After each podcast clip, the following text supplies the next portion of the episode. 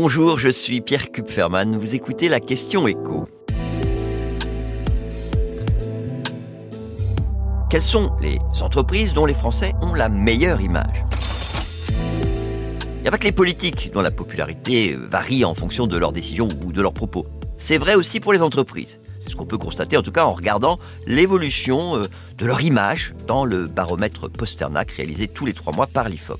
Alors on commence par le top 3 des grandes entreprises qui ont la meilleure image, avec toujours les mêmes, hein, euh, Michelin, Leclerc et Peugeot, mais pas dans le même ordre. Leclerc a le vent en poupe, puisque la marque, le nom, comme vous voulez, l'entreprise, a euh, grimpé d'une place. Et rien que pour ça, les patrons euh, des hyper et des supermarchés Leclerc, qui sont tous des indépendants, peuvent dire merci à leur porte-parole, Michel Edouard Leclerc, qui excelle dans l'exercice de la défense du consommateur. Il a clairement réussi à convaincre les Français que lui se bat vraiment pour les aider à faire face à l'inflation. 84% des Français ont une bonne image de son entreprise. 14% une mauvaise image, c'est très peu. A l'inverse, l'entreprise dont l'image s'est le plus dégradée ces derniers mois, c'est... Allez, vous avez deviné La SNCF. On peut même parler de descente aux enfers. Les Français qui ont une mauvaise image de la SNCF sont désormais plus nombreux, mais bien plus nombreux que ceux qui en ont une bonne image. Alors que ce n'est pas le cas, par exemple, pour Air France.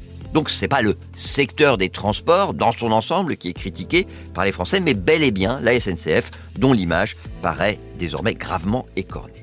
Et plus largement alors, quelles sont les entreprises qui chutent pour le coup le plus dans le baromètre? Eh bien, vous avez un combo entre Auchan, qui pour le coup n'apparaît pas comme un commerçant qui aide les consommateurs à faire face à l'inflation, La Poste, qui a fait une grave erreur de communication avec la fin des timbres rouges, et puis les grandes entreprises de l'énergie, EDF, Engie, Total Energy, qui prennent de plein fouet la hausse de leurs tarifs. Et d'ailleurs, on constate que même Total Energy, avec ses ristournes l'année dernière sur le prix des carburants et ses prix plafonnés à 2 euros le litre cette année, même Total Energy ne parvient pas à faire oublier le niveau de ses profits. Vous venez d'écouter la question écho, le podcast quotidien pour répondre à toutes les questions que vous vous posez sur l'actualité économique. Abonnez-vous sur votre plateforme préférée pour ne rien manquer et pourquoi pas nous laisser une note ou un commentaire. À bientôt.